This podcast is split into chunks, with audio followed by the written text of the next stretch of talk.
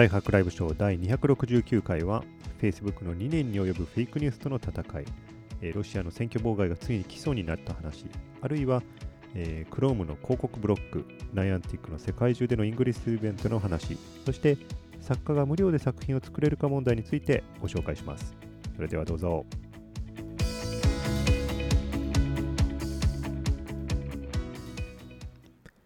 ライフハックライブショー第269回、ライフハッキン JP の堀です。えー、あれです。ちょっと風邪をひきかけておりまして、とても頭が痛いので、今日はスローな感じで進めようかと思うんですけれども、早めに終わってしまうかもしれませんね。えっと、今週ですね、あのーいろいろまた動いておりましてですね、えーライフハック大全が角川のフェアですね、に入りまして、また Kindle が半額セールになっております。なんかね、ちょうどいいタイミング、今回はね、本当に何か一つのものが落ち着くと別のものがセールになって、そっちが落ち着くと別のものが出てきてっていう、こう、すごくいいタイミングでマーケティングをやっていることが、ね、できてますので、これうまくいかない場合には全部逆張りになっちゃうんですけど、あの今回は全部がうまくいっているので、おかげさまでいい感じで、あのまだ伸びてるみたいです。今回はね、あの初めてかな、こういう、あの特に誕生では初めてなんですけど、その息の長い本の売り方ですよね。だから最初に SNS でドーンと、ブログとかでドーンと広報して、大勢の方が、お、なんだろうと思って見に来てくださるっていうところから、はるかにもう時間が過ぎて、もう3ヶ月ぐらい過ぎたあたりの、そこからまだ届いてない人に届けに行くっていう、この、ここまで来ると、本当に、あの、僕はもうほぼ手手も足も出ない。えー、角川の営業さんの方々が頑張ってくださってて、今週からはツイッターの広告なんかも入ってるので、人によっては、ぴょっと出てきた人もいるかもしれません。でも主にね、私のフォロワーは、えっと、あるいはあとセレクトした何人かのあのアカウントがあって、この人たちのフォロワーには表示しないっていうふうに設定してあるんですね。なんでかっていうと、もう、あの高い確率でご覧になってる可能性が高いので、えっと、この人はもう多分見てるだろう。この人のフォロワーはおそらく知ってるだろう。なので、外す、外す、外すってことで、とにかく今まで知らなかった人のところに届けるっていうことを今やっているところです。で、3月になったら多分ちょっと大きめな、また、あの、ものを仕掛けておりますので、えーまたご覧いただけるといいかなと思います。えっと、もう一つ PR があるんですけれども、えーこれ、ウェブページ出てくるかな？えーっと、WDS、えーワールドドミネーションサミットっていうのに数年前まで毎年のようにポートランドで開かれてる、アメリカのね、えっと、ポートランドで開かれてるのに毎年のように行ってたんですけど、えっと、そこでお会いした、えージョナサン・フィールド、フィールズ、えーっと、出てくるかな？ジョナサン・フィールズの、あ、出てきました。の本が日本で翻訳されて登場する予定です。えーその名も、えー、グッドライフプロジェクト人生を満たす3つのバケツという本になっていまして、ちょっと高いな。1700円もするのか、これで。なんですけれども、あのーこういうのが出る予定になってます。で、なんとですね、あのーこれの、えっと、帯を書かせていただいておりまして、こんな感じで僕の名前がちょろんと出てきています。いいのか？こんなんで。私、推薦ってことになってるみたいです。推薦かな？推薦していいのかな？あの、はい。えっと、この形で PR に協力しておりますので、まあ、あの、興味あったら、えっと、手に取ってみてください。まあ、要点としましては、あの、ジョナサン・フィールズってすごいね、真面目な人なんですよ。でね、あの、ものすごく深刻な顔をしてね、すごくこう、根を詰めた感じで喋る方なんですよね。で、なんだけど、真剣なんだけど、出てくるものはあっけに取られるぐらい結構簡単な本が出てくるんですよ。お前そこまで考えてこういうのが出てくるのかっていうふうに、ちょっとふあの面白い感じの著者なんですけれども、あの彼にとって人生っていうのはどういうものなのかっていうのを深く考えた結果、結局3つのバケツに行き着くっていう、そういうお話になってます。えー、と要要するに体調がうまくいってないとダメだよねとか、あと他の人とネットワーキングできてないといけないよねっていうふうに、本当にあのある一箇所だけが良くてもダメだっていうこのバランスを取りましょうっていうことのための一つのなんか戦略みたいなあのワークフローみたいなものを作ってるっていうそういう本になってます。まあねどっかで聞いたことあるような話かもしれませんけど親切に書いてあるような類のものなので、えーと、こういうまとめ方をするとスッと入ってくる人もいらっしゃるんじゃないのかなというふうに思っています。はいで今週の話題に入っていきましょうか今週ねまたねあのー、ちょっと深刻な話題がいくつか続いているので、本当にネクラな感じのライフハックライブショーになってきててね、ちょっと心配なんですけれども、とりあえずこの話は抑えておかないと、今年の後半に明らかに、えー、やってくるものなので、今のうちに押さえておかなきゃいけない話題がいくつか入ってます。で、えーと、その一つが、ついになんですけれども、えーアメリカのあれですね、えー、と2016年の大統領選挙、まあ、トランプ氏が、えー、と当選した大統領選挙に対するロシアの関与についてずっと FBI がもう調査してるんですね。で、最初に調査を行っていたディレクターのコーミーさんは、えーとアメリトランプ氏によって更迭されて、で、その次にやってる、えーと、ロバート・ミュラーが、えーとその捜査を引き継いでるんですけども、ここでついに、えー、起訴が出ました。えー、何人ものね、あのー、人が召喚されたり、証言を取られたりしているんですけれども、えー、13人のロシア系の、え、人物に、えーと、ロバート・ミルルの、えーと調査の方から、FBI の方から、えー、トランプ政権、トランプ側陣営を、えー、助けるためにさまざまな政治工作を行い、アメリカの政治に関与しようとしたという疑いによって、えー、起訴状が出ました。いわゆる、え、っと、これ、あれ、刑事罰の方なので、インディクトメントってやつですね。なのですけれども、そういうのが出てきています。これ、まだまだ続くんですよね、要するに。えー、ロシアがどのように関与したのかっていうのがまず一つですけどそれに対してトランプ陣営側がおなんかこう一緒にコラボレーションしてたのか？向こうの言葉で言うとコルードっていうんですけどコリュージョンをしていたのか？っていうことも証明しなきゃいけませんしコリュージョンがなかったとしてもさまざまな例えばその、ね、最初の FBI ディレクターのコーミーさんを、えーなんとなくムカついたからこの更迭したっていうのがオブストラクション・オブ・ジャスティスつまりあのこの捜査のに対する妨害行為でなかったかっていうことも検証しなきゃいけないということで、えーと、ついにアメリカの大統領の身辺に至るまで捜査の手が及び始めてる。今のところねトランプ氏本人が例えばロシアと共謀したみたいな、えーと証拠についてはまだ何も言われてないわけなので、えー、せいぜいがあのその捜査妨害っていうところまでなのかと言われてるんですけれどもけれどもひょっとすると、えー、例えば娘婿のジェレド・クッシュナーぐらいまでは、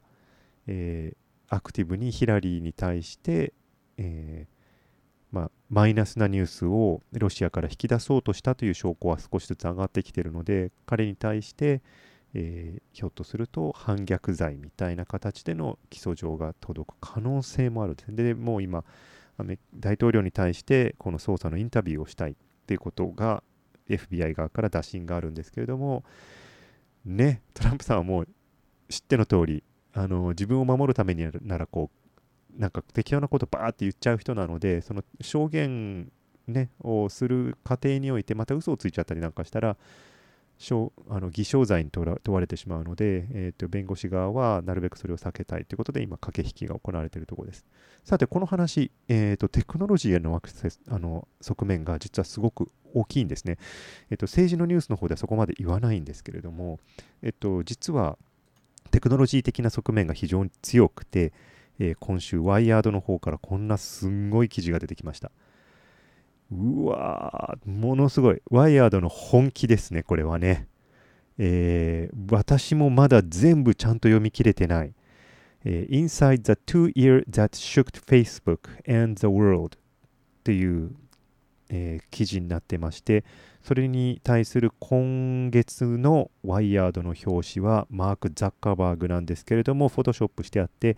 えー、顔中がこう殴られたみたいなちょっとあざとか血があったりバンデードが貼られていたりするというこのあのちょっと痛々しい感じの、えー、と表紙になってます。要はこれ風刺ですよね。この2年間マーク・ザッカーバーグと Facebook がどのように、まあ、コテンパンにやられてきたかということを、えー、言っています。で、これがね、えー、要は何なのかと、この2年間、まあ、半分ぐらいは我々がもうすでに知っている話なんですけど、もう半分が結構知らなかった話ですね。知ってるところから言い始めると、2年前、つまりまだアメリカの大統領選が、えー、始まってる、もう中中盤ぐらいですよね、そのあたりに、えー、Facebook のいわゆる、えーと、ニュースフィーズの機能ですね、そちらがどんどんどんどん強化されていましたよと、つまり、えー、ウェブのパブリッシャーの人たちにどんどん Facebook に入れてよと、それして、そこの Facebook の上で publish しようよっていう、その流れが強まっていました。思い出していただくと、このライブショーでも、えーと、2015年に Instant Articles の話はもうすでにしてるんですよね。えー、当時、えーと、Facebook の Instant Article の話と、そして Google の AMP ですよね、そして Apple のニュースっていう、要するに、えー、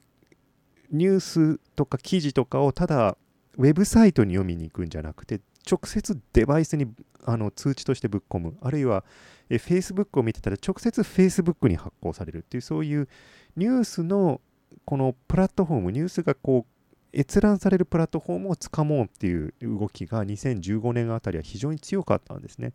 その流れを受けて2016年になっても、えパブリッシャーに直接 Facebook に格好してほしいとか、えそれに対してはインセンティブを与えますよとか、あのそういうビジネスが、えー、とノリノリの状態でした。で、当然なんですよね。だって Facebook っていうのは人間と人間をこうつなぐ何億人という人たちをこうタダでつなぐんだけどその代わりにその人たちに見たいような、えーと、広告をそこの上に載せるといわばもう一つのインターネットを作ってしまうっていうのが、えー、Facebook の戦略でしたから当然のことなんですけどもこれがどうも怪しくなってくるのがちょうど2016年の8月ぐらいからなんですよね。えっと、Facebook の中の人たちも気づき始めるわけですよ。えっと、あるいは Facebook の中で、あのー、こういうニュースをどう扱うべきかって、例えばトランプ氏がヒラリーに対して嘘のこうあの球団なんかしたときに、こういうやつを全部どう潰すべきなのかとか、そういったことを議論していると、例えば Facebook の中にはリベラル的な偏りがあると、コンサバティブ、あの保守系の人たちに対するこうあの憎しみがあるのでっていうこうすっぱ抜きの記事が出てきて、ギズモードなんかに出てきて、で、まあ叩かれるわけですよね。で、Facebook 自体にもどんどんどんどんと、あの、そういったニュースが出てくるんだけど、抑制できない。明らかに間違ってるニュースが出てくるんだけど、抑制できずにどんどんどんどんあの拡散していってしまう。それどころか、Facebook のあの一番回覧されるニュースですよね、シェアされるニュースのこのトップランキングのところにそういうニュースが入ってくるようになってしまうと。で、これが危ないのではないかということで、えー、選挙の中盤ぐらいからですよね、アメリカ議会も関心を持って公聴会などを開き、Facebook も政治部のね、あの関係の弁護士部隊をこうディスパッチしたりなんかして、水面下でものすごい争いが行われてるわけですよね。その面白いのが、Facebook は何をするべきかということを、そう、そう、あのー、議論するために、えー、保守系の例えばラジオホストとかコメンテーターとかジャーナリストとかそれとその中に何人かリバタニアンの、えーと、思想家とかそういうのも混ぜて一つの部屋に押し込んでですね議論させるわけですよ。でもこの議論のさせ方がちゃんと設計されていて例えばコンサバティブの人間だけにするとそっちの結論が出てしまうので絶対に結論を出させない、えーと、しかもちゃんとプログラムを貼っておいて、えー、マーク・ザッカーバーグと,、えーと、シェレリ・サンデバーグが最初に挨拶をした後すぐに、えー、といかにどのように Facebook Facebook のニュースシステムっていうのはできてるのかっていうテクノロテクノロジーの説明を長々と入れてそのゲストの皆様がまあ完全に疲れ果ててイライラするってことまで想定してるんですよね。そうやってイライラさせた上でお互い絶対に戦うであろうゲストなので案の定戦わせるわけですよね。案の定喧嘩みたいな状態になって結論が出ないっていう風にしてでまあごたごたのうちやってるうちにまあ相談の結果こうすることになりましたっていうこう玉虫色の結論を出させて Facebook としてはまあ対応しましたよっていうそういう感じのそういうことさえやってたんですね。えー、そういう水面下での調整もやってたにもかかわらず最終的に、えー、2017年の選挙の時にはもう完全にフェイクニュースの流れであのもう完全に Facebook が一つの選挙の一部を担ったんじゃないのかという批判がを受けることになって思い出していただくと分かるようにザッカーバーグはマークは最初否定しましたよね。えー、っとそんなことないよ Facebook が選挙を変えるなんてそんなことそんなのはありえないさっていうふうに選挙の直後は言って12週間後経った頃に OK なんかあったかもしれないっていうふうに認め始めるってこれも完全に作為的なものでもバークとしてはもう情報持ってるんですね。えっと明らかに Facebook の中にこう嘘のニュースとかある種の偏りのあるニュースがどんどんどんどん流れていてそれがとどめられない状態になってて一種政治的な圧力みたいな形になっているのは把握しているので、まあ、最初のやつはブラフも含めたあの嘘で、えー、次第に次第に分かった。Facebook にも責任があったかもしれないっていうふうに少しずつ責任を認めるような感じにすることによって Facebook へのこのね圧力をなるべく避けるというそういうことをやっていたみたいです。ただし今回この FBI の調査によって出てきた情報そしてこのワイヤードの記事によって出てきた情報によると我々が最初思っていたよりも圧倒的に綿密な緻密な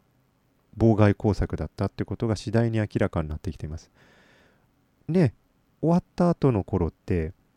要は広告費が欲しいマケドニアの青年たちがトランプ陣営のためのフェイクニュースをどんどん発行して流していたっていうそういう文脈の説明が多かったんですけれどもロシア側の妨害ははるかにそれを上回る緻密度だったとえー、まず政治団体偽の政治団体を設立してそしてその政治団体の代表として偽のパーソナリティアメリカ国籍を持っている偽の人間を置いてそれをコンタクトパーソンとして置いてそして実際に政治団体だから我々はこの政治的な、えーと広告を発行するしますよっていうことで、アメリカ国内でそれを全部決済して、Facebook に垂れ流すという、そういうことをやってるんですけども、この偽の人物を、えー、ね、バレないようにするために、もうソーシャルセキュリティナンバーから、ドライバーズライセンスのナンバーから、住所から電話番号まで全部ちゃんと作って、えー、こいつ本物の人間かなっていうふうにちょっと疑っても少しね有限の時間しか大体チェックする人もありませんからチェックしている側が十分信頼できるぐらいにはペーパートレイルを残しておくわけですね。嘘なんですけど全部。全部そこら辺のところからブラックマーケットから買ってる情報なんですけどまあでもこの偽偽装工作は綿密に行われてそういうああのフェイク ID がまあ何十もあってそれがものすごい勢いで政治広告を Facebook の上に垂れ流していたというそういう情報まで出てきています。で当然 Facebook もそれを知ることになるんですけどそれを知ることになるのがもう選挙が終わって半年ぐらいになっての2017年の春だったというね。もうどんどんどんどん地獄が深まってくるわけですよね。そして Facebook としては何一つできることがないっていうことがだんだん分かってくるわけですね。フェイクニュースを止めようって言ったってね止めらんないですからね、この流れだとね。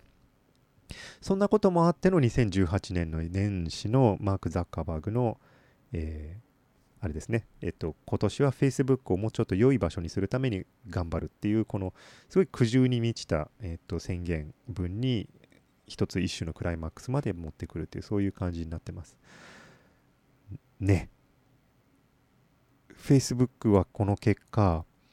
えー、まあ、より企業の記事は流さない。アルゴリズムを調整して、なるべく友人とか家族のものを見るための場所にしますよっていうふうに変えました。だからもうこれは、この記事、ワイヤードの記事の中の表現を見ますと、まあ、要は14年間この Facebook を動かしてきた、まあ、エンジンですよね。このお金を発行するエンジンをもう一気に止めてリバースに入れるぐらい、あのドラスティックな変化だったということを言っています。それぐらい今、Facebook はやばい状況で、えーと、試行錯誤しているという、そういう状況みたいですね。問題なのは、今年の11月は中間選挙です。えー、アメリカの中間選挙で、今はトランプ氏が、ね、共和党のトランプ氏が大統領、そして議会は上院も下院も両方とも共和党が優勢です。で、もしこれを片方でも、議会の片方でもデモクラッツの方に取られると、一気に物事は動かなくなってしまうんですね。えっと、共和党の好き放題にはできずに、えー、全てのものが、まあ、ねじれ国会っていう状態になってしまうので、えー、これを警戒してると。ロシアの方の中の人たちはおそらく今、今の状態のままがいいのか、それとも工作をしてデモクラッツに勝たせてはいけないのか、勝たせた方がいいのかを見積もりつつ、明らかに政治工作するつもりで今、手ぐすねを引いていると。もうあらゆるシグナルが、まあ、今回も妨害してくるでしょうねと。で、それに対してできることがほとんど何もないという、そういう、えー、結構情けない状態になってます。ブルージの記事でも、えー、と紹介されてましたね。Russia's troll identities were more sophisticated than anyone thought. How do you stop a troll with an entire fake identity? このニュースを流している人たちは、ほぼ全てのアイデンティティが、この個人情報がフェイクなんですけど、それそこまで来るともう本当と見分けがつかないので、どのようにしてこういう人たちを止めればいいんでしょうねという、そういう問題になっています。Facebook からちょっと奇妙なね、それに対する対策が一つ出てきていまして、これ笑うんですけど、Facebook は、アメリカで政治関係の、えー、広告を打ちたいと思うならば、住所をちゃんと書いとけと。そしてその住所に対して郵便を送りますと。その郵便を受け取ったらそこにコードが書かれているので、それを入力しないと認証がおりません。というタイプの、えー、施策をするそうです。まあ、要するにね、フェイクの住所だったら届かないという、そういうことですよね。そんな まず、そんな通用するわけがないじゃないですか。だってそこら辺のあんちゃんに代理で受け取ってもらえばいいだけなんですからね。これは何の対策にもなんない。頑張ってやったのがこれかっていう感じですね。いやでもね、あのー、Facebook のその機能の根幹であるところの広告ビジネスをこれで止めちゃうわけにはいかないですね。例えば、政治団体として登録されてなければ出してはいけませんよっていうと、もう一気に Facebook がオープンプラットフォームとしての性格を失ってしまいますから、Facebook は誰でも参加できて、誰でもこのアドネットワークにアクセスできて、誰でもこうコンテンツを生成できるってところのオープンさが一つの売りだったわけで、でその上に乗っかってるものが良いか悪いか我々は侵釈しないよと。あの、明らかに例えばあの暴力的表現とかポルノとかそういったものは取りあの取り締まるけれどもそれ以外のものに関しては社会の自浄作用を期待しますみたいなことを言ってたこのプラットフォームのニュートラル性中立性みたいなものがここに来て無理が生じているというわけですね。大変だ。これは大変だ。ね、同じ問題はツイッターにもやってきています。これも新しいニュースなんですけれども、えーと、ツイッターの方で今週痛ましい、えー、高校での、えー、マスシューティングがありました。要は、えっ、ー、と、あれですね、銃撃事件があって17人の方が亡くなられたんですけれども、それに関して、えーと、このアレックス・ハリスさんという人が、えー、取材をしている中で、えー、こういうツイートがね、あのー、膨大にリツイートされてるんですよ。このマイアミ・ヘラルドの、えー、アレックス・ハリス記事記者が、この犯人は白人でしたか？というふうに聞いて回ってると。あるいは、亡くなられた人の写真とかありますか？とかって聞いて回ってると。っていう、そういうツイートなんですね。でも実はこの記者はそんなことは聞いてないんですよ。えっ、ー、と、このツイートは、えー、このアレックス・ハリスさんのツイートをウェブページで読み込んで、その中身だけを書き換えて、あたかもこのその人がそういうツイートをしたかのように仕立て上げて画像にとって流すっていう、これ、完全に改ざんされたツイートなんですよね。でも、これに、ね、本物と見た目が寸分たがわないので、えー、と引っかかった人は大勢いて、何万という人がこの人はに対して批判を繰り広げるという、そういう地獄のような状態になってます。どんなね、ねじ曲がった性格をしてたらこういうことするんでしょうね。けれども、これも、ツイッターから見て、止めようがないんですね、本当にね。いや、大変だ。本当に、あの、どうすればいいんだっていう状態になってますけど、ツイッターに関しては今週もね、あのー、なんか、あのー、一つ炎上事件がありまして、えっと、これかな？えっと、ああ、なんか、なかなかリンクが出てきませんけれども、えっと、ニュースで出てくるかな。とあるあれですね、ライトノベルの、えー、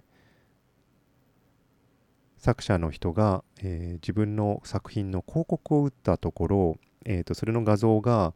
まあ、引っかかりまして、えー、あれですね、えっと、広告自体がバンされると いう状態になってしまったという話題があります。で、それに対して本人が、あのー、何ですか、えっと、なんで俺の広告を止めたんだっていうふうに聞きに行ったところ、あの、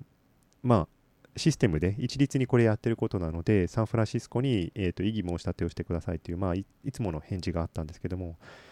えっと、それに際して、謝罪をした人が、結構年配の方で、謝罪をしてる間、ずっと膝をついて、ひざまずいた状態で、土下座してるような状態ですね。その状態で、申し訳ございません言って、これをしてくださいっていうふうにやってたというふうにおっしゃるんですね。で、ね、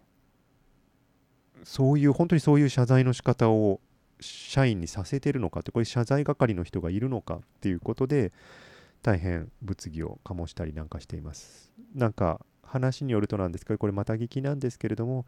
いるらしいです。そういう担当の人が。えー、っとこのケースだけではなくてまた別のケースでもあうちもそういうふうに土下座対応されたよっていう人は、えー、っともう一人、えー、っと確認できています。ね。何もかもはこれ日本の方にあのこのね凍結とかのもんをなんとかする権限がなくて全部サンフランシスコに送んなきゃいけないっていうのがそれが問題なんですけどね。あのツイッターツイッターで大変問題を抱えている状態になっています。昔のインターネットの方が良かったなこれ。これこれ言うとあの、おじさんっぽく聞こえてしまうわけですけど、もうちょっとインターネットが小さかった頃はね、あの情報がフリーに、えーと、回って、えー、なんかね、今まで知らなかったことを知ることができる、わ、こんなものがあったんだっていうのは奇跡のような場所だったんですけど、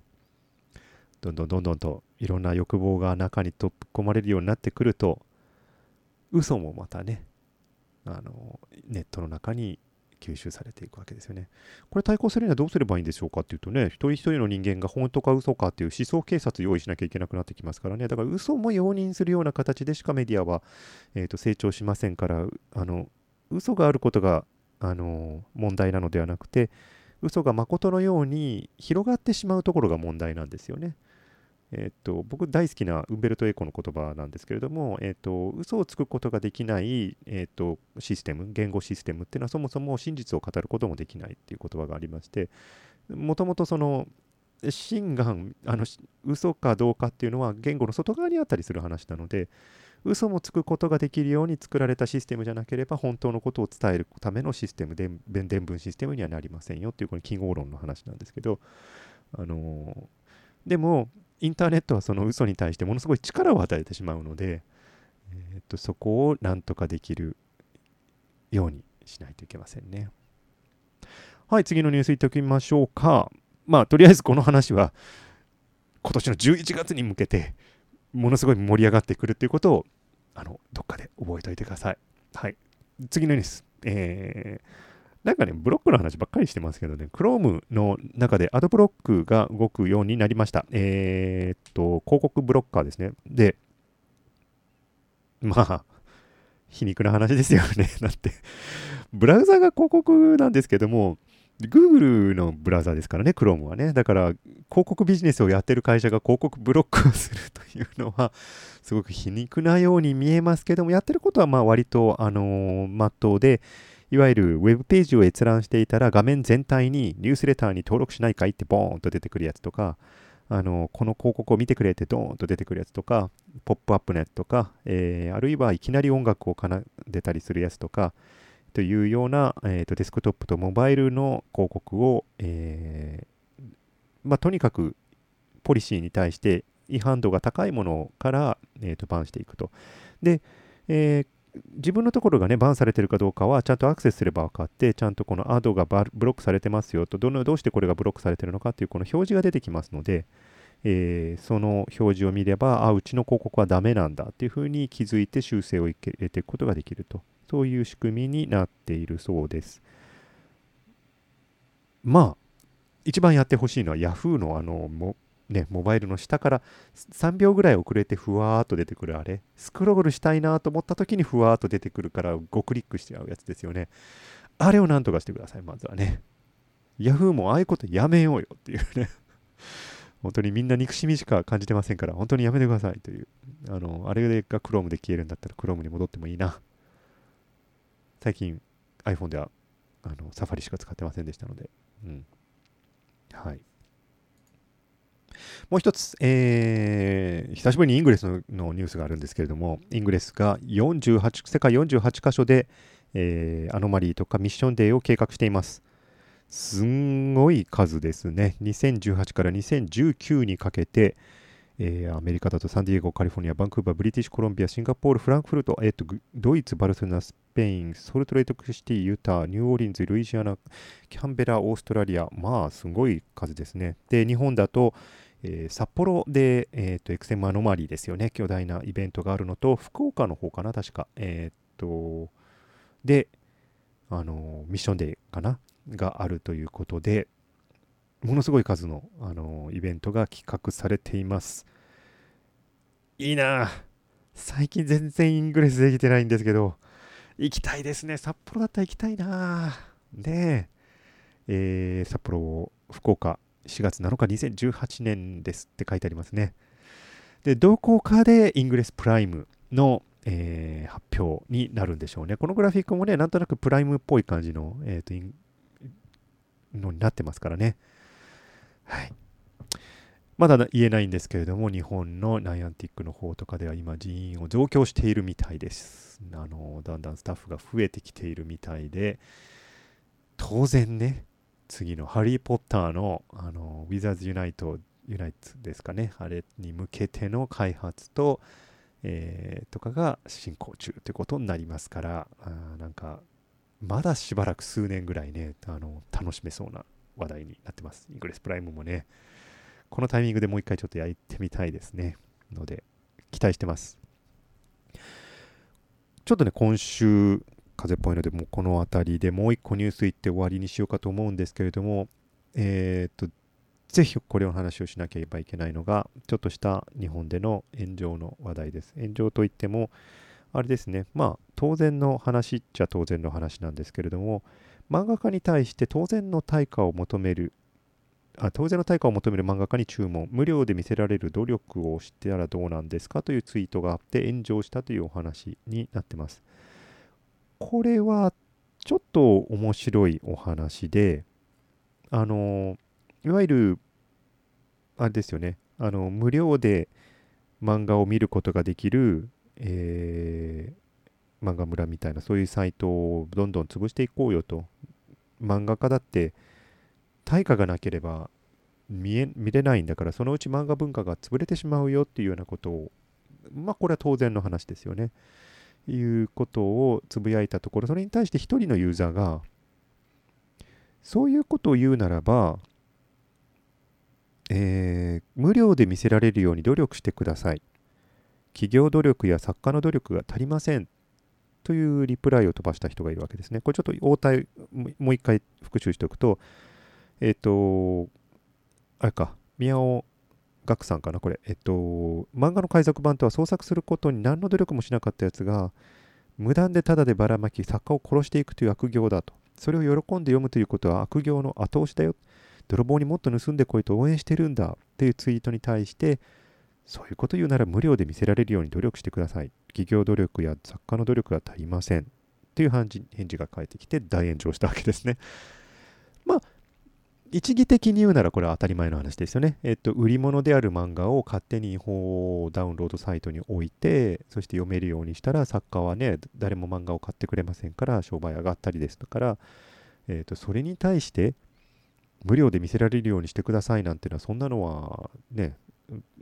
とても、とてもじゃないけどそれは無茶な話で、えっと、なんですけれども、その一方で、ちょっとだけ思うんですよね。これに対して結構あの Facebook とかの様子とかを見てたんですけど、まあ大体の人がけしからん、けしからん、こんなこと言うやつはけしからんっていうことで終わ話が終わっちゃってたんですよね。でももう一歩深く言ってみると、あとはそうだ、あのー、こういうこと言うのは、えっ、ー、と、漫画村とかで無料ダウンロードで育ってきたこうちっちゃな子供たち、そういうキッズの世代はこれ著作権とかを知らないから、このまま放っておくと著作権とかの意識が何もない子どもたちが漫画村だけで漫画を消費するような世代が育ってきて漫画が潰れてしまうっていうそういう世代間闘争みたいな感じの言い方をしてた人もいたんですけどもなんかねもうちょっと奥があるかなっていう気がするんですね。昔からアニメは我々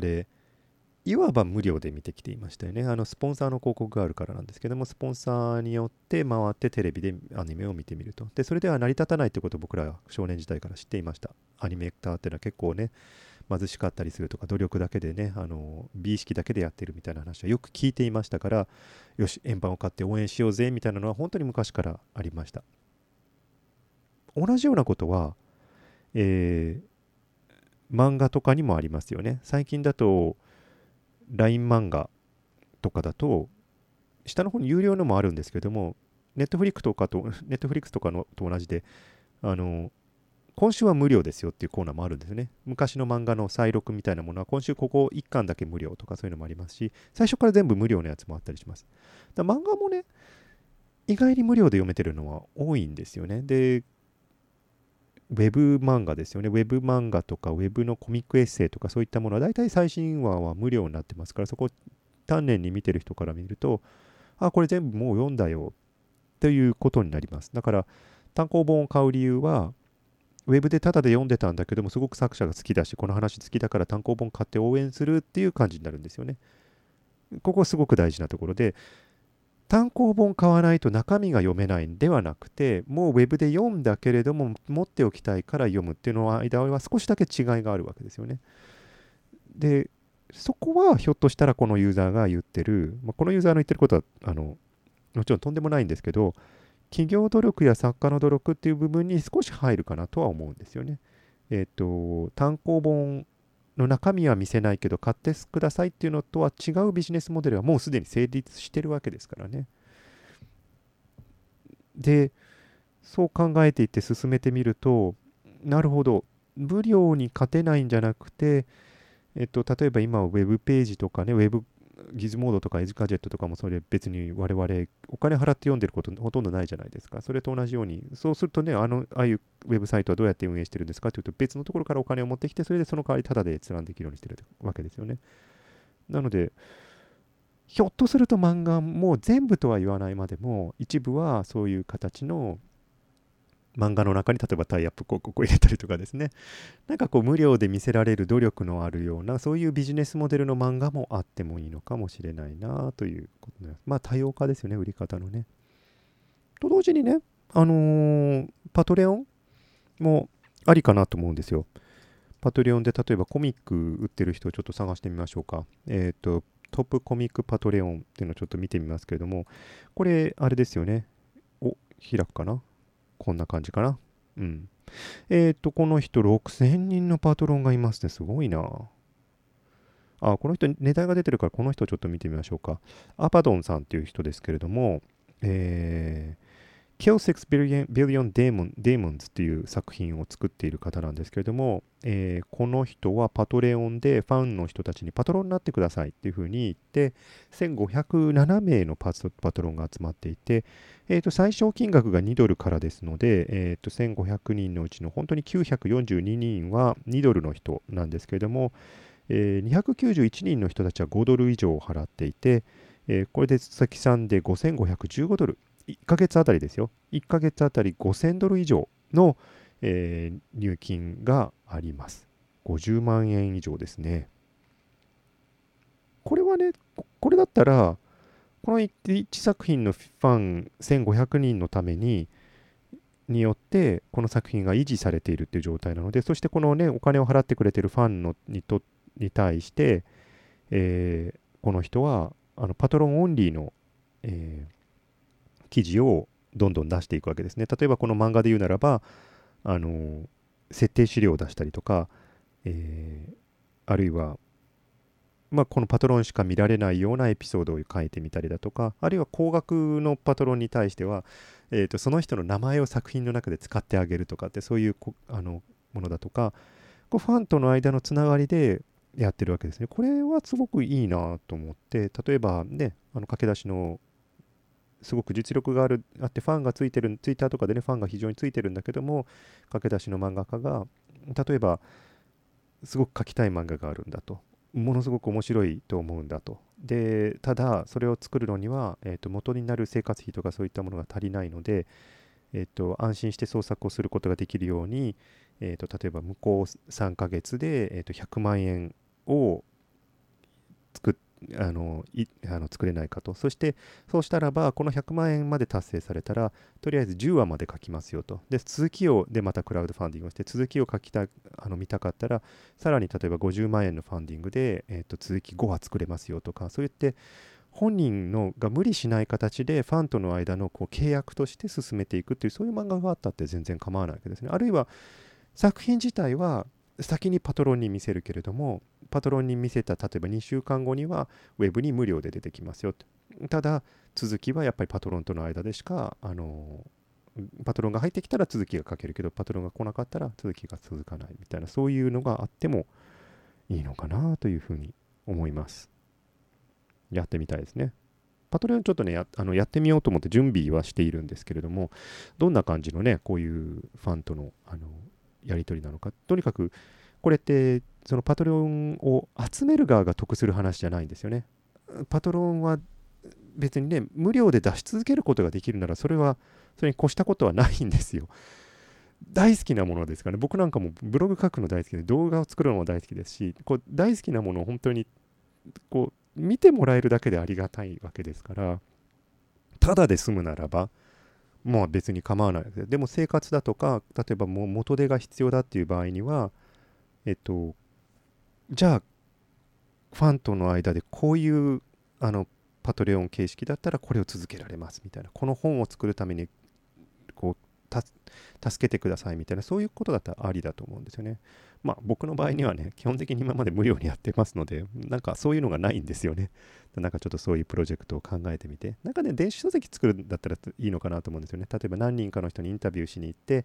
こういう電子書籍を作ってみたいという企画を立てました。ただし、そのためには、えーと、その人たちへの謝礼とか交通費とか取材料とかそういったものも含めてこれだけのもあれが必要です。なのでこの本を実現したい人はここにちょっと登録してみてください。そうするとここまでは本ができますよ。でこのここの金額までいったら次のこの第何章をアンロックできますよみたいなね。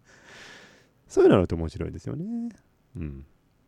あ面白い企画があってみんながねなんか参加し思わず参加したくなるようなもの企画が作れたらなんかこのパトレオンをやってみたいなという気持ちはあります。まだね日本でそんなに広まってませんから。で俺にどんどん金払えっていうかあの情報商材的な人たちが入ってくる前になんかやりたいんですよね。うんはい。なんかちょっと。なのでこのちょっと漫画のこの炎上の件なんですけれどもうーんまあこのねとんでもない人に対して叩いて終わりなのではなくて今はビジネスモデルが多様化しつつある時代なんじゃないのかなという視点でもちょっと見てみたいし他の人に話を聞いてみたいなというふうに思います。はい。今週はこれまでにしたいと思います。なんだかんだ言って45、6分やってしまっていますけれども、ちょっとそろそろ体力的に限界っぽいので、この辺にしときます。えー、引き続きいろいろやっていますが、来週あたりはまだね、そっか、あのー、最初に紹介しました、ジョナサン・フィールズの、えーと、グッドライフプロジェクトの本が出る頃合いなので、それに合わせて記事を書いて出しておこうかなというふうに思います。またそちらもね、ブログの方で、えー、見ていただけたらなと思います。あとですね、もう一つ、あのー、このこの YouTube チャンネルは、ライフハックライブショーだけではなくて、えーと、私の Vlog も流しています。Vlog も少しずつ増やしていまして、今週は、えー、人生を変えるアルゴリズム、早川書房のアルゴリズム思考術について、えー、あの書評のブログですよね、をやらせてみました。これなかなかいい形式だったので、これからどんどん増やしていこうかなと思うんですけれども、あと、日産のリーフに試乗しましたよとか、そういった話とか、ちょっとしたテクニックとか、そういったものも載せようと思ってるんですけども、とにかくね、書評の方はね、楽しいのでね、ちょっともう増やしていこうかなと思います。ただね、一冊の本をパッと紹介するだけじゃつまんないと思うので、なんかちょっとこのその本にまつわる他の本みたいな、ちょっとこの一つの小話になるように、えー、と紹介できたらなというふうに、えー、といろいろ試行錯誤しているところです。ライフハックライブショー、毎週日曜日夜10時からこのような形で生放送しておりますけれども、その後編集版が YouTube に上がった上で、えー、ポッドビーンズ、iTunes のこのポッドキャストの方ですね、そちらでもライフハックライブショーと検索していただければ、そちらの方にも、えー、音声版が上がっておりますので、えー、電車の中とかで聞きながら通勤することもできたりします。ということで、また来週お目にかかります。それではまた。